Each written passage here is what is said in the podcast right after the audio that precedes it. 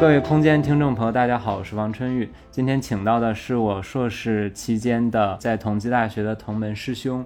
叫胡宏远。他本科和硕士都毕业于同济大学建筑城规学院建筑系，在本科的时候获得了同济大学卓越奖学金，每年只评选6个学生，其难度我们看一年只能评6个，比清华大学一年评10个的特奖还要难，所以是非常优秀的一位师兄。他硕士的时候同时还到了德国魏玛包豪斯大学，双硕士学位，学的是城市设计，是吧？嗯，你 urbanism 也不知道怎么翻译，城市主义吧。毕业之后其实他在我们师门里还算是一个比较独特的存在，没有到建筑设计公司，首先是去了一家多元化民营企业投资集团，然后3年之后现在来到了这个叫西景科技，是一家人工智能或者说是人工智能驱动的一家科技初创公司。来，胡总先给我们打个招呼。Hello， 各位友友们，大家好。我刚刚的这个描述应该还是有些不准确的地方吧。比方说你这个第一家公司，其实第一家公司刚去的时候，我以为你去的是一个地产公司啊。这家公司还是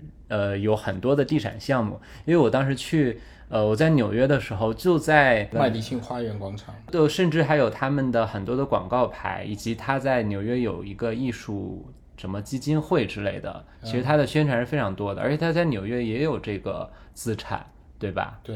对，然后当然现在也就不像彼时那么风光，但是胡总应该是见证了它风光的这个荣耀的末尾。你当时在这家公司主要是什么岗位？然后你刚去的时候是做什么的？当时校园招聘的时候呢，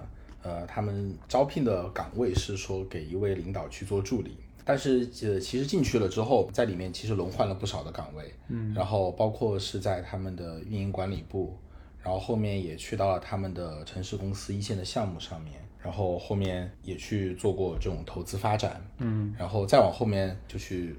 涉及到一些更加多元化的一些场景，然后包括也终于给一位领导做了他的助理，就是总助，是吧？你在那家公司，你当时做的事情跟地产或者跟设计有相关性吗？可能在前小半段的时候跟设计已经没有什么太大关系，但主要跟地产还是有很多关系的。其实当时我在想，就是为什么要去一家偏地产的公司的时候，是有这样的一个设想的。我很想知道去驱动我们的城市，或者说是驱动我们的设计任务书长成这个样的背后的逻辑是什么？为什么我们这所有的地产的开发项目，最后大家发现很多时候过去会出现千篇一律，或者说是大家可能会觉得它有不合理的地方，也有好的地方。然后当你去问设计的人员的时候，他们肯定说，这可能是我的甲方给到我的任务，我必须要向他去靠近，我要做成这个样子。那当时又想说，到底是什么在驱动这个因子？所以去到那家公司的时候呢，我也没有选择去做设计，而是去主动或者说是被动的去经历了不同的岗位，然后也是去了解到了 OK 在这样的一个体系里面，本质上房地产开发它的背后的核心逻辑是一个金融行业，它其实是在以这种土地为依托，然后再去这种不断的去利用资本，然后创造信用的一个过程。而我们所看到这些具体的房子，以及我们依附在这些房子背后我们所说的产品力，或者说是在设计，只是在这样一个大逻辑里面非常细小的一个影响分支。这件事情其实对我自己的这个世界观啊，或者价值观也产生了比较大的一个变化。在原来读书的时候，其实我们在做设计，其实我们驱动的更多的说是对于这种空间的探讨，或者说我们要去关注的是一些社会问题，或者说关注的是一些以人的视角的问题。但是在真实世界里面，我们最大规模的和设计相关的这个行业，它可能更多关注的是它的这个投入产出的比，然后关注的是它所带的这个产品，在根据当地的这些消费人群，哪一种是去化最快的，哪一些能够创造最高的利润，在当下的这个项目这个地方，依据它所在的位置，我们去判断我到底怎么去定位。那所以在这样的一个变化之中，其实有时候会把自己从一个过去一种理想主义的一个状态，给非常生猛的拽到现实主义。我总结出来就是建筑还是比较偏微观，你有没有这感觉？就是好多事情其实前端驱动的，或者说它是一个战略布局下，而建筑的话，我们总体上来说，你像刚刚说到任务书这个词，就是我们是任务驱动的，或者是微观视角的，就是它分给你这个建筑设计的时候，它已经给它切碎了，其中的一个环节拿给你，你把这一个环节做就可以了。但实质上很多事情它并不是设计的问题，对，就是设计能在里面影响的、干预的、改变的其实是非常小的一块。但是建筑学久了之后，我们就会有一个问题，就是我们只看这一块，而且是在这个框框里面之后，外面的你都觉得那不是正道，只有设计，我们的大设计才最重要。但这个时候就视野就会变窄，就是当然也没有说设计不好哈，但就是说对我们思维模式的这个影响啊，至少我觉得我是受了影响的。像前面王老师说的，就是设计呢，很多时候在我们过去可能尤其在国内受教育的这个领域里面，是一个关注一个比较微观或一个具象的事情但是我也觉得大家可能要关注设计之外的设计，就指导设计的这个设计。其实你说它本身从宏观接受到这样一个多种信息，你要去进行这样的一个任务调配和生成的时候，本身也是一种设计。对。然后第二个我能够说是，就是我当时在德国学 urbanism 这段的经历，其实给了我很多影响。因为 urbanism 它其实偏的是在研究一个城市发展过程中里面所遇到的问题，或者说大家去怎么去解决。这里面可能并不是传统的说我遇到这种空间问题，它也包含城市发展里面所遇到的就是这种资本上的问题。像当时我们会学叫做新自由主义，或者说是应该是里根撒切尔主义，或者说是叫是马克思主义的城市观，他们其实就已经把我们城市的发展和它背后这种资本和经济运作的这种规律其实是结合在一起看的。然后当然这里面其实这种城市的开发和房地产本身就是在这样一个规律里面的一个作用的基点。他们里面有一个我印象很深刻的一个观点，就是说我们的城市界面其实是在被我们的这个资本的这种驱动的这种模式，或者说可能到现在新一点的这种理念，是被我们现在的这种资金流、信息流，或者说是人才的这种知识流，再去塑造我们现在的城市空间。所以我觉得这其实就是当时也给了我很多启发，觉得 OK， 原来我们所认知的很多这种城市的生长、城市的这种设计，我们所看到这种它这种形象，其实背后是有另外的一些更加宏观的这种规律在进行一个驱动的。所以这也是导致了为什么当时在择业的时候，我很想去看到就是到底是什么样的这些引号这种神秘力量再去操纵我们的城市的规划、城市的设计，然后最后让我们的城市长成了今天我们看到的样子。所以在这家多元化的民营企业，你感受到是什么神秘力量了吗？其实我觉得尤其是在涉及到房地产开发这件事情上面，我觉得本质上还是一个资本驱动，本质上就是想要在同样这个条件下面我去赚取更多的利润。只是说这个赚取更多利润的东西，有的是非常直接的，我可以把我的货值最大化，但是大家也知道，就是资本这个角度，我除了绝对值之外，我还有一个时间的概念。那么有时候大家可能会去做这样的一些选择，我可能会为了卖得更快，然后我可以去把我的货值这种做小一点，这样的一些种种因素的一些平衡吧。其实我看他这个介绍哈，现在已经把他们的医药板块放到第一位了，就是也是因为疫情这几年，我觉得要是不是因为某种特效药的话，可能这家公司会逐渐越来越淡出大家的视野了。但是因为这个，是不是也适当的救了救这家公司？这是我作为一个消费者的视角啊。其实那家公司呢，虽然它现在的定位说是面向家庭消费者，是想做一个这种消费行业和偏 C 端的一个概念，但是从我自己的体会来看，它本质上做事情的逻辑是在做投资，包括它选择说它是一个目前说它想去做 C 端做家庭消费者，其实也是为了迎合背后经济发展的大规律。包括像我们现在看到所谓的这种内外双轮驱动，包括我们所看到的现在说我们要去靠这个内需拉动，其实这就是它背后的规律。只是说这家公司它在过去的这个发展中，它可能经历和见识了很多全球这些不同的国家、不同的社会在演变的过程中，在什么阶段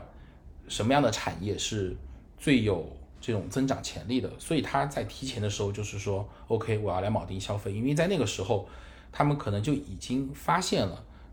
就是如果他要立足于中国来发展的话就是要做消费。因为我原来觉得它是一个还是一个 to B 为主的一个，但实质上我看了一下它的这些代表性的这个 portfolio 还是这个，但这个东西其实是涉及到就是一个就是 PR 公众形象的关系啊，它让你看到是它想让你看到的 OK， 但是如果也许你真的从内部你去看它的这个实质上的这个 portfolio 的组合，其实它有很多是在这种金融债券市场上面的，有很多其实是在这种大型的矿产或者说是偏能源企业上面，只是它不对外去过多的宣传。后来你去的这个公司其实本质上就是还是就不太做 C 端的这个东西了哈，这个叫西景科技，我觉得这个可以讲一下。因为西景科技你大概是几年前去的啊？2020年，那就是小3年前、对。因为你去了之后我对这家公司的印象一直就是无人驾驶或者说做无人车什么的，只不过可能跟我们通常意义的理解的无人驾驶不一样，就不是做你个人的小轿车的无人驾驶，而是做一些 B 端的，比方说无人的卡车什么的或者是小巴车这些的，对吧？这个我的理解对不对？对的，就是相对来说我们和大家市面上所看到的像特斯拉的 Autopilot，或者说像在美国那边的 Waymo 或者说是通用旗下的 Cruise 相比呢，我们所面对的这个服务的市场更多是这种 to B 的这个生产要素流动的场景。之前也有很多我们也和很多这种投资人聊过，为什么我现在这家公司 Westwell 会做到这样一个 to B 的一个场景啊？这个其实是有2条线啊，就是一条线呢，就是本身这家公司我们自己在过去发展和成长过程中更早的接触到了 to B 的这个行业。当时呢，最早这家公司其实最早创立的时候是做类人脑芯片研发的，类人脑芯片是吧？对。然后后面呢，觉得这个科技有一点过于领先，很难找到这样的应用场景，所以后面去做了AI 芯片 AI 算法，然后去做这种计算机视觉的识别。基于这样的一个技术，当时去找应用场景，找到第一个应用场景就是港口，然后发现呢这个港口里面其实有很多这样可以用现在的这种正在开发和成长的科技去帮它提升效率的所以呢当时首先是用这种计算机视觉的技术去帮助港口做了很多港口内的这种集装箱理货集装箱流转方面的智能解决方案，然后让港口很多在一线工作人员他们可以撤回到办公楼里面，然后进行这种更加舒适和更加有尊严的工作，一线的效率也会更高。而且也是基于我们在港口里面的认知发现，在以港口为这个牵引的这样一个大物流行业里面，其实有很多的地方值得我们用更多的领先的科技去改变，所以基于此我们才去做了无人驾驶。所以这是我们和很多做无人驾驶公司的区别，他们本身可能原来就是汽车行业，对，或者原来它本身是这种像 Waymo 背后是谷歌，它本身是做这种科技行业，但我们其实本身是基于场景，我们觉得这个场景未来就是需要有无人驾驶这样的技术才能够更加一步超前，所以我们是基于此才去建立了自己的无人驾驶团队，然后去做了无人驾驶。所以我们一开始的这种基因就是说，我们不是说是为了要去做无人驾驶，而是说我们进入了这样的一个 to B 行业，我们觉得这样的一个行业里面它未来就是需要无人驾驶来帮助它解决效率问题，解决这种未来长期的劳动力缺乏的问题。这个逻辑很有意思，就是你前面说的，你首先是有了这个技术积累，然后就感觉这个技术你得用出去，对吧？所以就先有了技术，这是第一步。第二步就是基于这个技术去找场景，使用场景。有了使用场景之后，可能才落到产品或者是客户 对象什么之类。我感觉跟很多我们常理中认为的东西是相反的，因为好多时候是，比如好像现在啊，我这个车好像实际这个产品我们想提升了改进了哈，看能不能辅助驾驶或者无人驾驶。好，那我们再回来找这个技术该怎么样来解决它。对，就是这种解决问题的思维，大部分人应该或者大部分的公司应该都是这种思维，但你们是反过来了哈。这个蛮有意思的。这个其实我觉得和大家的站的视角不一样，就是如果我们也是一家过去生产汽车的公司，或者说我们是一家传统的一个主机厂商，那我对无人驾驶的首先认知，我觉得它首先就是一个我的 Tier 1 供应商，我都是还是以我的车为主，它的是给我提供一个套件，让我的产品变得更加有竞争力。而且在主机厂商的角度，产品变得有更加有竞争力，可能很难一下子就把驾驶人给脱开，因为对于过去他们整个这个产品设计或者说营销体系来说，他们都是直接面向于司机这样一个群体，他们来去买车，所以这就会形成一种思维范式。所以我们一开始我们做的这个无人驾驶车辆就直接就是没有驾驶室，应该是全球最早一个直接去掉所有驾驶室的无人驾驶的重卡产品。也不能有安全员，不像因为国内现在上路的都要有安全员哈。我前段时间还看有无人的网约车什么之类的也已经上路了。对，就是我打开这个官网，实质上在自动驾驶这一块它是有3个产品的，反正后2个产品我还是比较能看出来的，一个是这个卡车，就刚才你所说的哈，还有一个是这个无人小巴。最早可能我还认知不到这2种产品，我还以为是这种小轿车，就是解放大家平时开车的这个劳动力的，但实质上更高一层的是解决开卡车的人和开小巴车的人的这些的啊，将来也许这些都可以替代哈，但国内我现在看都是有安全员的。那你们的产品已经没有了驾驶舱的，是这个卡车吗？对，包括我们的小巴也是啊，小巴里面没有驾驶员座位的。那现在允许在国内跑吗？当然现在这其实也是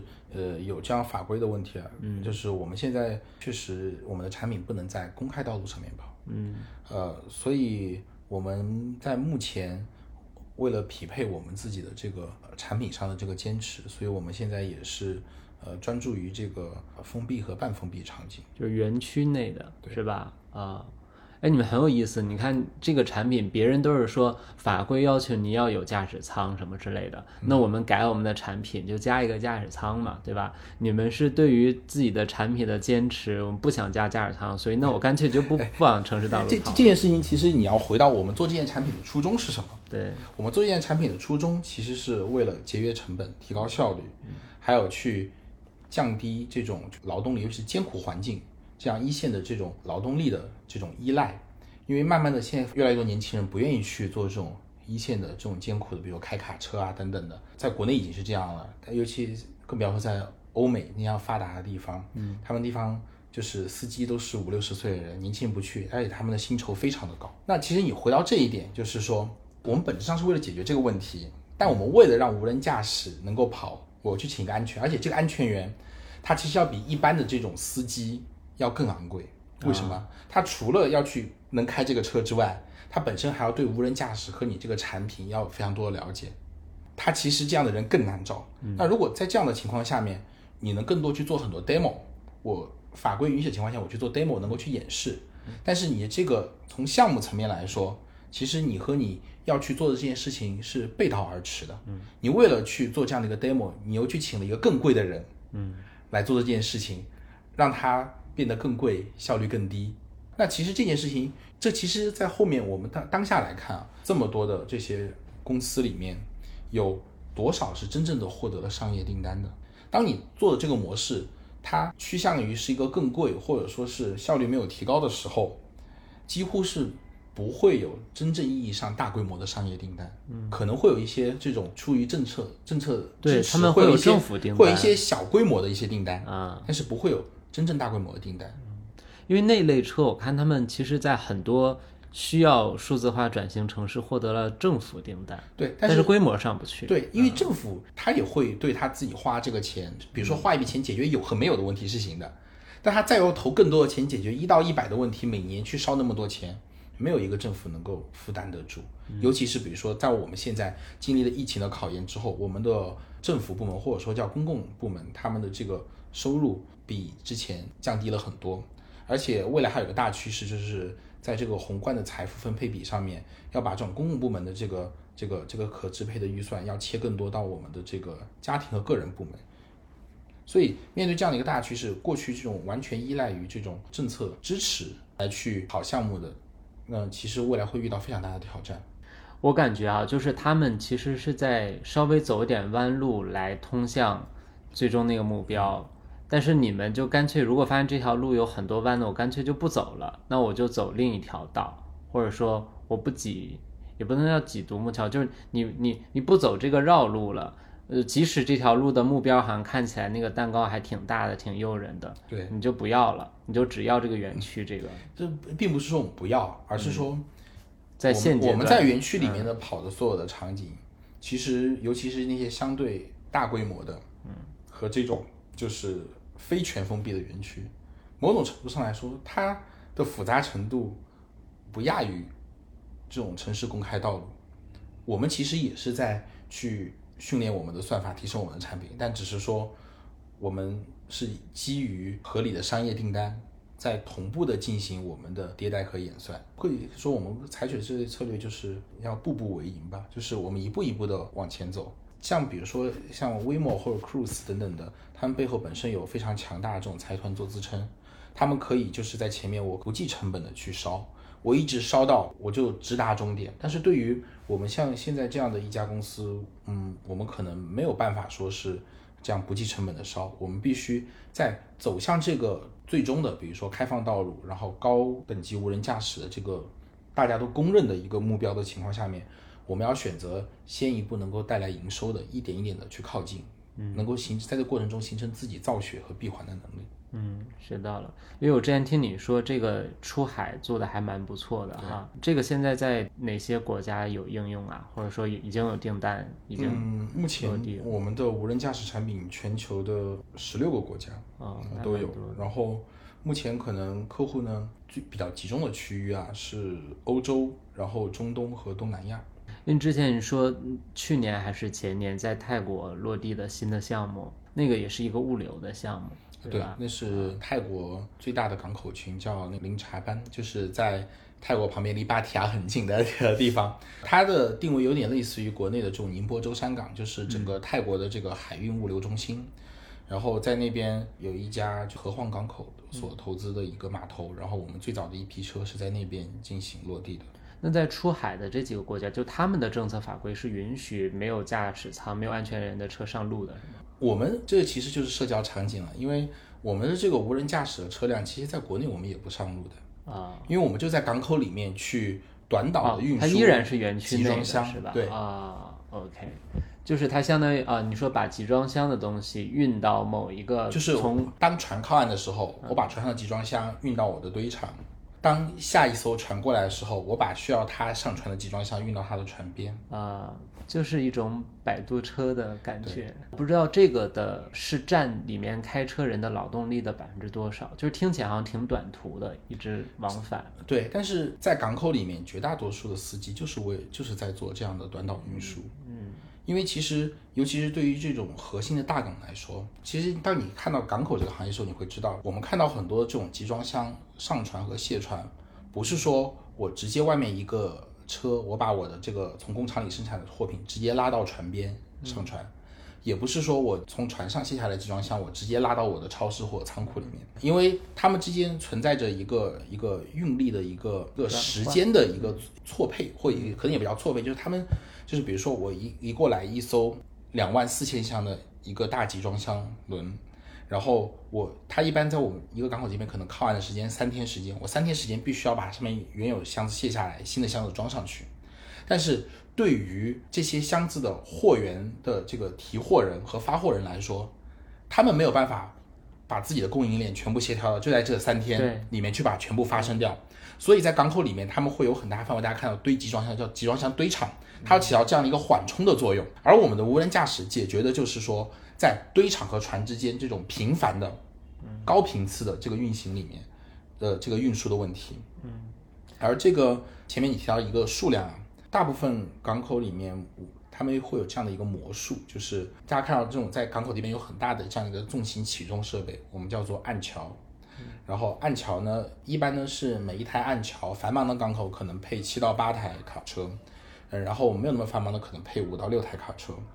如果说是这种枢纽港口的话，他们24小时作业，国内一般可能是24小时作业配3个司机，国外可能要配3.5到4个司机。所以当你看到一个码头它基本上的这个岸线和它的岸桥的规模时候，你就能够知道它这里面从事于短导的这个任务的这个车辆以及司机的数量，你就能够很快的估算出来。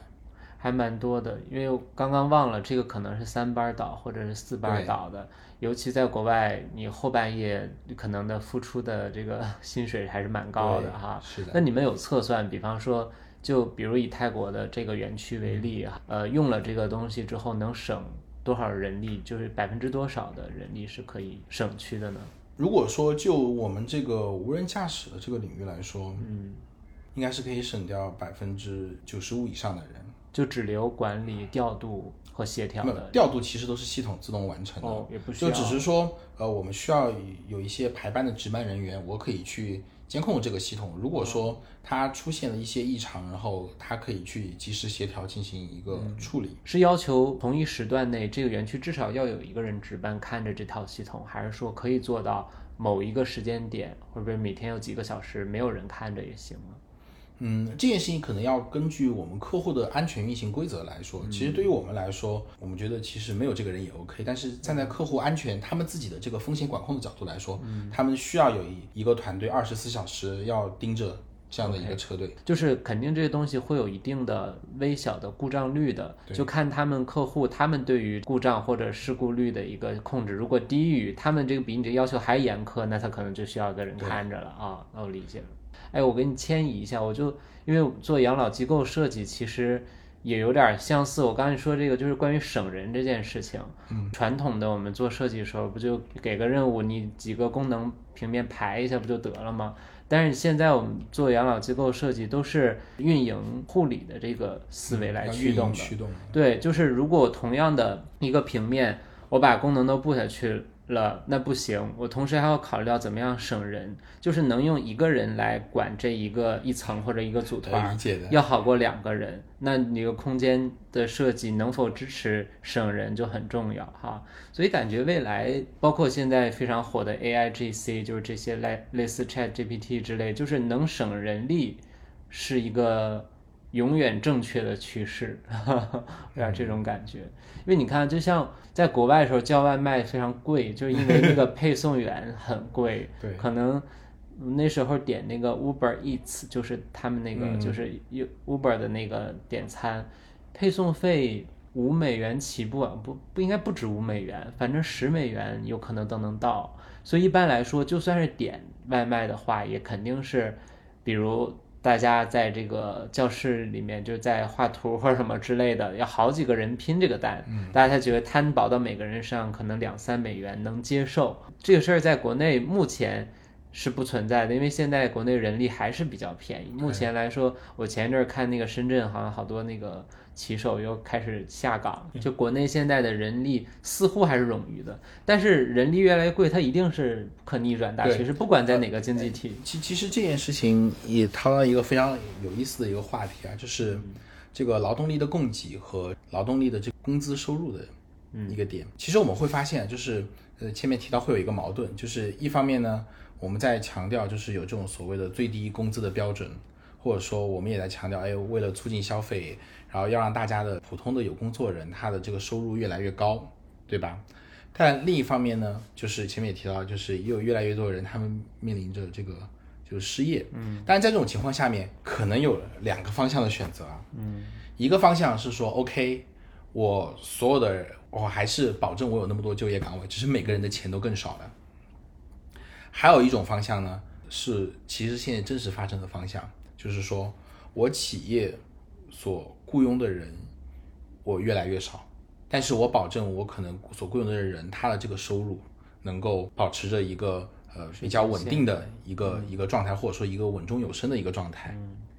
但是呢他就会通过，那为什么他在总盘收入确定的情况下面，他为什么要能够去给这些提升收入？他们就是 OK， 我通过让这些人提高效率，然后呢，去减少我的宏观总盘上面在这个大的岗位上面的投入，所以就会面临着一个极化，就是说 OK， 我裁掉一部分的人，另一部分的人你们可能要更卷，付出更多的这个劳动，但我可能也会用一些科技的手段去配合你，让你去提升效率。然后呢，你可能可以过上更有尊严的生活，但是剩下的人 I'm sorry， 你已经在我的组织外了，你们自己去想办法吧，我不再为你去兜底和负责。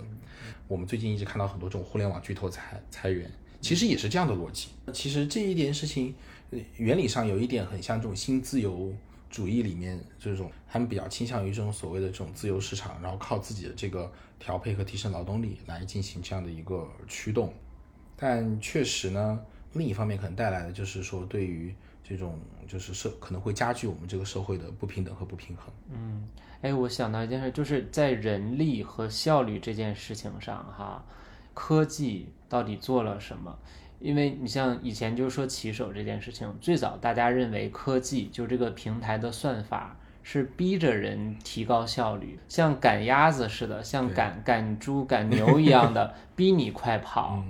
但我想肯定还有另一个方向，就是我利用科技来帮你省力，也是一种提高效率。感觉现在是在平台上这两种事情是同时存在的。对的。但其实我觉得也是个过程，就比如说最早的时候了，我还记得当时最早饿了么刚刚起来的时候，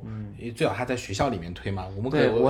们俩都赶上那个时代。所以那个时候其实像这样的平台其实是解决了大家一个信息互通的一个效率问题。过去大家信息互通，想要买外卖的人和能够提供外卖服务人，大家信息不通的，大家通过非常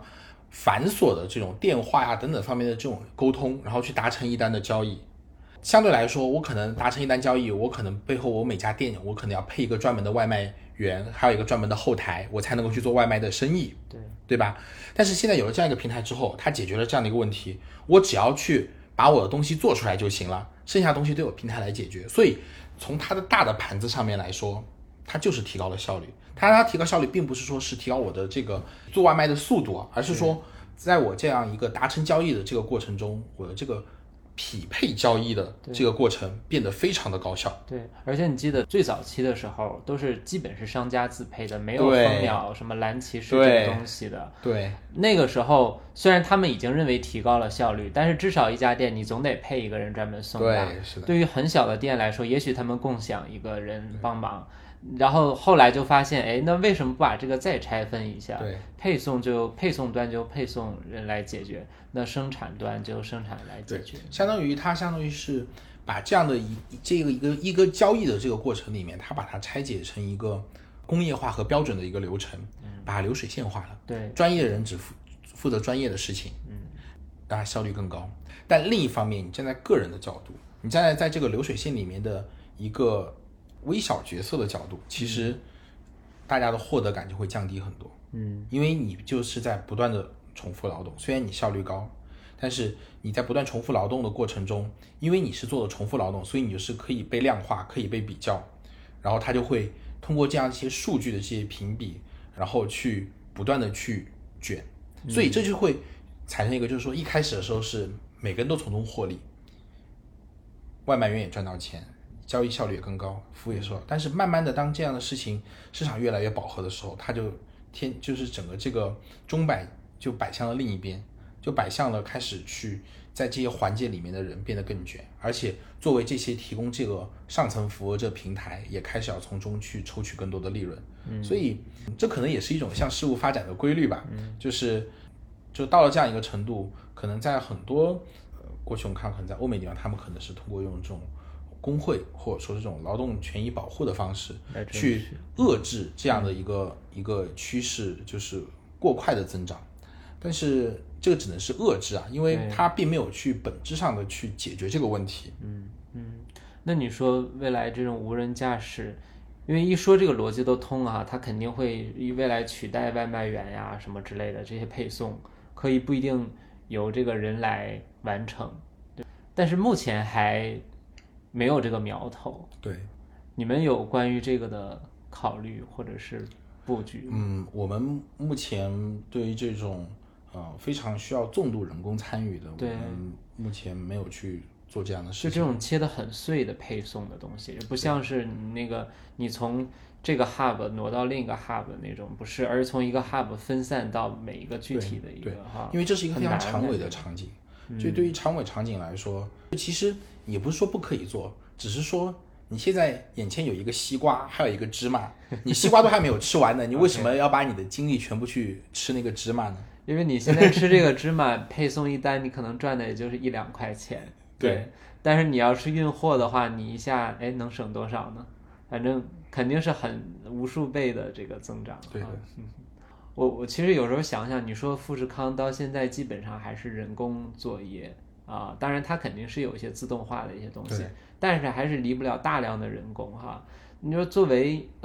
苹果公司，它这么有创新力的，而且探索这么多年，发达国家探索这么多年之后，实际的组装还是需要通过人啊。那也许它的发展没有我们想象的那么快。嗯，这其实就是涉及到一个，不是说技术不能解决，比如说组装一个手机，嗯，但是你组装一个手机，如果你要完全去自动化的话，你需要去新造一个完全针对你这个手机生产的一条自动化的生产线，这个生产线你的研发和投入，然后你这些研发的投入，还有你包括你调教之中所产生的所有这些费用，能否为我这个手机的这个在它生命周期里面能够被它分摊掉，嗯，对吧？对。而且这种东西，一旦我的手机的产品更新换代，我要换一个零件，有可能我这个产线就会面临着要停工，然后我要去进行改造才能继续生产，嗯。但是你说这些人来说，因为人脑真的还是很厉害的，就是当我要去进行这种快速的迭代升级，我要去进行改变的时候，只要我去培训上2天课，嗯，就行了，嗯。他们所以其实富士康理论上它是构成了一个每个人，你可以把富士康想来，它里面每个人其实就是一个超级智能的机器手，嗯，对，它比那个普通机器要智慧很多，嗯。超级组成的一个超级的柔性流水生产线，对，而且这个不只是个聪明问题啊，就是跟类人脑芯片相比哈，更多的还是这个脑和手的配合，手是灵巧的啊，而且关键就是说，当你在这种，尤其是当你在面对变化的时候，嗯，就是当你要去做一个微调的时候，如果你在面对机器，你需要有更专业的人来去把它解释成机器懂的语言，嗯 ，OK， 但是你和人其实你就非常方便，我开个会。我早上开会，下午就可以发生改变。所以你们在无人驾驶这块，主要因为现在也是一个完全增长的市场，它就没有像比如说人力的这种市场这么饱和了哈，嗯，发展的也都处于初步阶段。然后市场呢，至少全球的99%以上的还没有应用这个东西啊，所以你会感受到一种增长点，就不像好多企业会感觉到那种增长点的瓶颈啊，嗯。所以在这样一种公司里面工作，你会有一种朝阳的感受，而不会像现在很多服务行业，其实不止建筑设计了，我感觉很多乙方都活在一种饱和。我前两天看那个文章啊，就是说哪怕是这个电视台或者是IU腾芒这种内容制作公司，他们也在感受到一种市场不景气下行带来的他们的不景气，就是没有这些企业来有营销预算了，嗯，那他们就没有钱做节目做综艺做剧了，然后没有钱做这个之后，但是你做一个东西的成本又都是那么多，他们也在想降本提效，知道吧？就是原来其实比方说拍一个剧或者拍一个综艺，就跟韩国学的，导演前期想好之后10个机位就能拍全的东西，他非要就是堆30个机位，就怕有些地方没拍到啊，包括拍剧也一样，就是明明可能1个月能拍完的，非要就是拖到3个月，最后就花了3倍以上的钱什么之类的哈，那都是不值得的哈。但我觉得这种吧，就是当然它有逼着你通过聪明的方式来把你的所谓算法，这也是一种算法优化的，但也存在一种就是我刚刚说的人被鞭子赶着走，就是你人被压榨，你人被激励起来，好听说叫激励，或不叫激励，其实就是另一方面，就是说当我们这些非人的这些工具啊，包括这种算法、机器、电脑，他们变得越来越成熟，他们的效率越来越高，那其实作为所有的和他相关的这些人，你就被迫的带着你要去跟上或者超过他的效率，对，就是这样的。其实你说最近为什么这个像 ChatGPT 或 AIGC 能够引起设计行业这么大的一个恐慌，嗯，就是它能够以非常高效非常便宜的方式迅速产生大量的内容，嗯，这个其实就是我们人拿什么跟它去竞争，尤其是对于那些本身对这些这种把它当成一个工业品，对它的这个品质要求不高的这些场景来说。对对，而且我觉得最近就是因为这个ChatGPT 一下就把其他的各个行业这种细分垂直的产品激发起来了，你看没到3个月也都做出原型了，所以实质上也许限制的不是一种技术，限制的还是想象力，就是以前大家没有想到，比如说建筑设计是可以通过 AI 直接你给它个体块，然后直接出来一套效果图什么之类的。其实很多时候大家没有花全部的精力在真的去，当然就回到当时我们所谓的叫做狭义的设计里面，没有花很多时间真的去推敲里面各种体块光线的关系，而是说最后花了很多时间在做它的渲染表达调图上面。对，我的感受就是包括说做研究的时候其实有大量的时间在调格式呀。对，是的，我们做文献综述也一样，就是我都是通过手动来去 Web of Science 里面找，可能一找要把所有的限制词限制完，可能还有700-800篇文章，我就是人工一篇一篇的筛，到底哪个符合我这次应用主题，我才可以放到我文献综述里面的具体来做系统性综述。但是 AI 确实这件事我其实每次做的时候我在想，这 AI 绝对能取代，只不过现在还没有。但目前来看其实 ChatGPT 还有很多问题这个我有点体会就是我跟你讲，有一次就是我上个月吧，我们这学期在做就是养老健康建筑的那个毕业设计嘛，然后在第一节课的时候就是要给大家准备那个参考书目啊，我是想好了大概有10本书，然后我写完这个参考书目单之后，我就突然想，那时候 ChatGPT 刚火，我想，那我要不要问一下 AI 看它能不能给出来？如果能给出来，以后连老师的工作都省事儿了哈。然后他真的给出了我10本参考书，但我看着我直觉就觉得不对，你知道吧？因为里面这10个中文书里面没有一个作者是我见过的著名学者，然后他的题目都特别万金油，知道吧？就比如说什么“设计手册”，什么“什么设计什么介绍”什么之类的，然后我就去挑了几个百度了一下，发现没有这个书啊。这个是最近大家发现的一个 bug。 对啊，大家都在骂这件事儿。其实我1个月之前就发现了，然后 我应该早点发微博来吐槽这件事情这件事情其实很有意思啊，就是也看我们对于这个 AI 这件事情我们对它的一个判断，或者说我们希望它能够为我们带来什么样的一个价值。它本质上还是基于一个有限元的一个数据库，然后在里面不断的组合，然后它的所有的逻辑都是基于在这个有限元的这个数据库里面。当然外面现在也有一些是去衔接到比如说这种搜索的这种库里面去做的。但是你要知道，就是虽然它看起来很厉害，但它所有的这种知识结构都是源于一个未经校正未经价值判断过的语料库。但也许未来面临着这种就是应用更多的时候，去对它的产生这些智能的这些基础的这些语料和素质去进行这样的一个梳理和管控了。要不然可能未来很多人他们本身没有办法去做这么多的价值的判断，比如说像前面王老师能够一看就知道，这个领域里面好像这个人没听过呀，对吧？能够去这样判断。也许可能很多人去问的时候，他根本没有这样的意识和这样的基础，他可能就信了。对，而这种相信可能也会变成，可能会造成我们很多这样的一个大的误导。是啊，就这种 AI 编瞎话的现在这个状况，我觉得可能也跟他们这个 OpenAI 他们这个公司一开始给他这个模型有点问题。我觉得当他超过他的知识范围的话，他可以说下面这一段是我根据什么我不得什么算法分析可能什么的一种模式，给出你一种格式模板是可以的，但是的内容我并不能保证你得告诉大家一下。他是信誓旦旦，我跟你讲，这其实就是说可能在投喂的语料里面他并不知道什么是真什么是假。对，或者说有可能我们没有告诉他你必须要说真话，就是他只要说是我能够回答，我能够根据这个逻辑组合出来，他觉得我就已经尽到了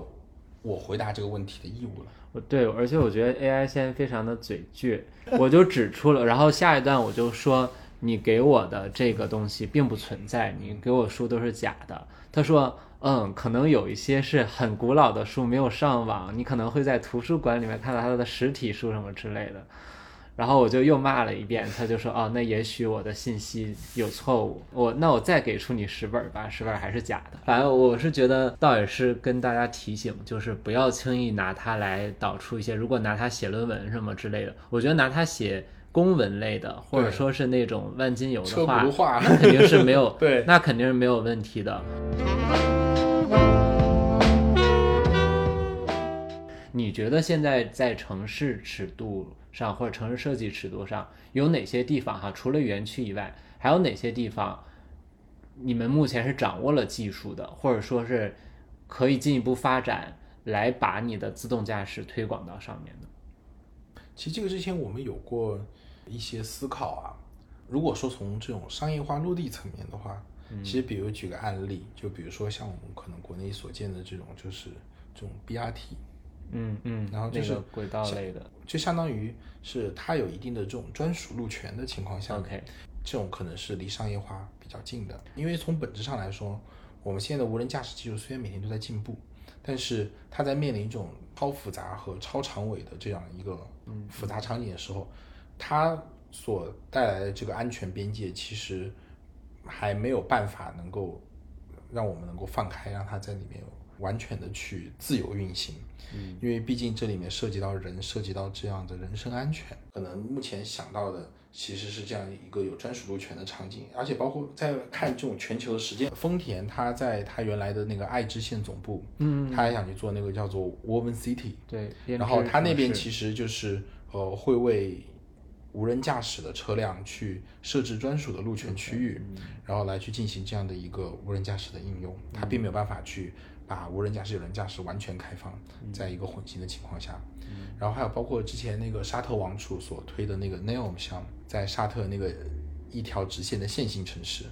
也是这样做的，他也想做无人驾驶的一个驱动，但他也是有这样的一个专属的一个路权，没有进行混行。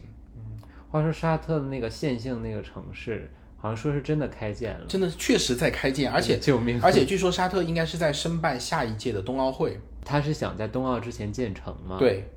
的，而且他们因为那个 Neom 它其实是连接了沙特东北部的海滨和它的一个山区嘛，然后它的山区那边准备人造雪，然后在那边开一场冬奥会。天哪！因为刚看的时候我觉得它反城市设计的直觉或者是规则，因为线性其实很不好用的，还不如我们这种摊大饼的这种环境。这其实也要看你对于城市生活的向往是什么。是，对。那他们的中心怎么办？比如说，但你可能真的就去中心化了。对，因为比如说，当你有了无人驾驶之后，我可以快速的就跑，就是很多事情我根本不需要去超市，所有东西都配送到家。但它的配送路径就肯定不是最短捷的呀。这一端到另一端。当然这件事情其实你要把它放在沙特和它东北部沙漠的这个角度去看，因为它其实它那条路径其实什么呢？它其实它为什么它把那个县城设计成那么宽啊？就是说我铺一条水管网路啊，我能够两边去延伸的一个范围啊，因为它再往外面去铺，它铺按我们现在所这种就是比如说中心化或者是这样的，它这边就是沙漠它其实那样的话，它的资源调配的效率其实并不高，其实它放在它特殊的语境里面去做的，这样一来其实即使路径长，如果换做智能或者无人的驾驶什么之类其实也无所谓了。 对于土豪国来说也就是费电的事儿。但他们比如说他们那个地方风光储的资源那么小，本身有那么多的石油，这是他们最不缺的。这其实就有点像过去我们从步行时代升级到马车时代，从马车时代升级到汽车时代，再从汽车时代升级到我们现在这种所谓的大轨交时代。其实他们对于我们这种城市生成和城市布局以及城市它所能够辐射到范围，其实都带来了根本性的改变。那其实我觉得像这种基于这种成熟的无人驾驶等等的，我觉得可能未来也会去为我们塑造城市的这个形态提供一种新的范式。你看即使你也不叫转行啦，即使你离开了设计行业之后，你的很多想法还是依旧不忘我们这个设计的老本行。实际上我们之前我们也在聊，就是关于到底就是转行这个词哈，说出来好像很那个，但实质上因为大家都在现在唱衰建筑学嘛，很多建筑学学生进来的时候就在想怎么转行，或者说通过这个跨考的方式去考 CS 类的专业，有的同学呢通过毕业选一个跟建筑搭边的就像是你开始的时候，你去的当然那不纯是地产，但是我们那个年代很多人毕业的时候会想通过先去一个地产做成甲方，然后再换到其他的行业来一点点转。但我那时候我的心态就是建筑学它并不是一个，很多人把它当成一门技术来学，我不那么觉得，我把它当成了一种思维方式和能力的学习方法，就是因为他学的东西很多很综合，他锻炼能力它并不是一个手上的能力，我觉得手上能力已经是最末端最次要的了。我是觉得你怎么画都能给他画好，关键是你怎么想。就好比说我们最重要的一门课最常见的一个流程就是发布任务书，然后做设计，跟老师讨论迭代你的方案，然后中期评一下图，最终评一下图，在评图的时候跟评委答辩，然后让评委 get 到你的设计想法，并且 defense 评委提出的所有的问题，然后最后获得一个高分。就这样一个流程之中，其实好多其实跟设计关系不是很大，我就觉得，就比方说你最后怎么样向评委传达出你这个设计方案，怎么使上雕花，一个很差的东西给他讲出花来。因为我经常看到大家做的就手上功夫很好，但是表达的就是图面表达不行，嘴上表达的不行，讲的思路混乱，你把一个90分东西给它讲成了一个80分东西，就很可惜。所以我觉得锻炼的这就是一种综合能力啊。你那个时候当然获得了卓越奖学金，那是非常厉害的啊。你刚毕业，就是你去了那家民营多元化企业的时候，就有人定义为你是转行吗？或者像你提出这种疑问？其实当时在面试的时候会被问到很多，因为这是被问最多，因为当时我投的没有任何一个岗位是去做设计的。就算投的是别的公司，我经常都投的是一些比如说创新业务啊，或者说投资发展啊，就是跟设计没有关的这个岗位。然后我还记得当时印象很深，一个是我在之前那家公司，但我最后面临到的是一个板块的总裁，然后他就问我，你为什么你不去做设计啊？我当时回答说，我想来学习和了解设计之外的设计。然后你这个话就是很忽悠人，这也是一种技能，这也是一种学设计的人答辩的技能。其实回到这个话题啊，就是我觉得至少从我们过去学建筑学这个学科，或者说是站在当时同济的那样一个角色里面，我觉得我们会为过去中国30年高速繁荣的这个城市化，我们被惯坏了。就是我们默认我们城市化有这样的需求，所以它有这样的一个建设的需要，它始终是缺乏设计类的人的。所以我们这些学校，你既然学了这样一个有缺口的一个专业，你出去就能够很好的就业，而且你这个就业呢，也是像当时同济说的，把我们的毕业论文写在祖国大地上，对吧？也是一个很有成就感的事情，形成了一个非常舒适的一个顺理成章的一个链路。大家就觉得你为什么要去背离这个链路？这个链路能够让你的这个效用最大化，你还能赚到钱，还有成就感，对吧？大家都觉得理所当然。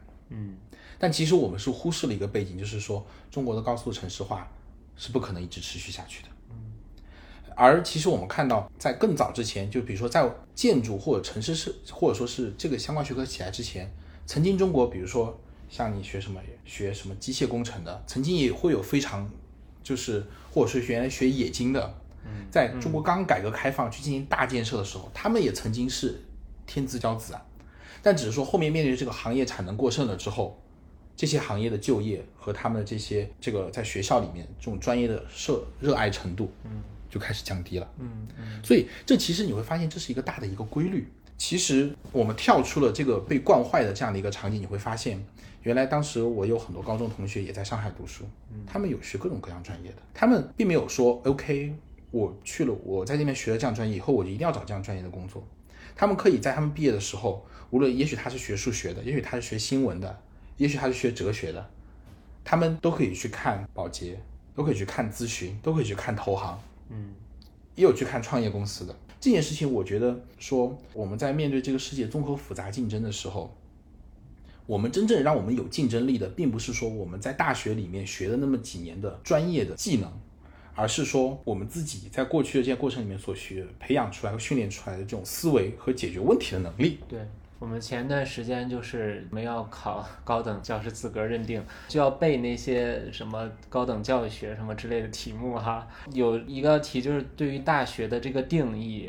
我现在也都忘了啊，这个考完试都忘了。但它大概意思就是说，高等教育是一种就是以专业教育为导向的一个什么。其实我当时就对这个定义，我就产生很大的质疑。我觉得这可能20年前写的教材吧。对，就是或者我可以这样说，我觉得专业的这个解释已经不局限于就是那种专业了，不是一个 major 了，而是你专业的解决问题的能力，就是它不是一个名词，我觉得现在应该把它当成一个形容词， professional， 对，而不是某种具体专业。在那个年代定义之中，你是学机械的，那你将来就做机械，其实也是一个进化，就是早年的时候大学是包分配的呀，对，包分配它就更夸张，就是你不但是你学了这个你就做这个，而且你学的时候你就知道你会去到哪里，就是一个管道，一个口径。对，那现在呢都在提什么宽口径，说白了就是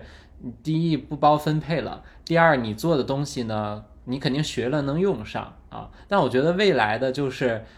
不但是宽口径，而就是没有口径这一说了，就是你学的是一种解决问题能力，或者说一种思维方式，像我刚刚所说的，你将来你可以做任何的事情，不要觉得你没有学的那个东西没有用上。就以前我记得我那个时候我还没毕业的时候，咱们俩聊的时候你说一个词，就是说壁垒，就是说建筑学是一个壁垒很高的专业，因为它的那些技术都太具体和需要我们5年的时间才能时间训练和才能训练积累起来，所以大家就会特别可惜，就是学完了之后，其实好多专业也这样，比如说翻译嘛，比如说同传这种专业，就会觉得想训练出来一个熟练手同传有多么难的一件事情，但是 AIGC 一下子就可以把这种老乙方给它推翻。所以我觉得目标应该不是训练自己一技之长了，而是训练自己专业的解决问题，或者说处理事情，做各种事情的能力。也许我觉得未来也不会有转行之类这种定义，而是说怎么样学到一个可以在顺应各种时代变化而找到自己的那个立足之点。胡总总结一下。我觉得王老师已经总结得非常好了呀。当然我觉得还是要有这种拥抱变化的勇气。当然这个可能也是站在我个人的视角来说。有些时候，包括我当时在这种就是出来找工作，甚至找工作里面，包括能够有工作的变换，其实都是面临着非常大的变化。但是我从目前来看呢，这些变化其实都让我能够有更好的一个成长。其实你想啊，就是我们所谓的人工智能，其实你的人脑就是一个超强人工智能，你要不断的去投喂更多的物料去训练它，让它变得更加强大。是。我觉得未来大家就是，既然 AIGC 那么厉害了，我们作为一个更强大的人工智能的目标，就是怎么样再利用好这些。其实就像原来什么呢 ，CAD 取代了绘图员，对吧？但是我们慢慢的就把 CAD 纳入了我们的一个架构里面。原来 CAD 取代了那个绘图板或者是纸绘的，但是还是需要绘图员。现在呢，绘图员逐渐被取代了。但是你设计的创意，说白了它自动生成的那些也只能做一些墙牌什么之类的，倒也没什么。对，未来可能会进一步取代，那你就继续往高了走。是的，那能到哪儿呢？最高能到哪儿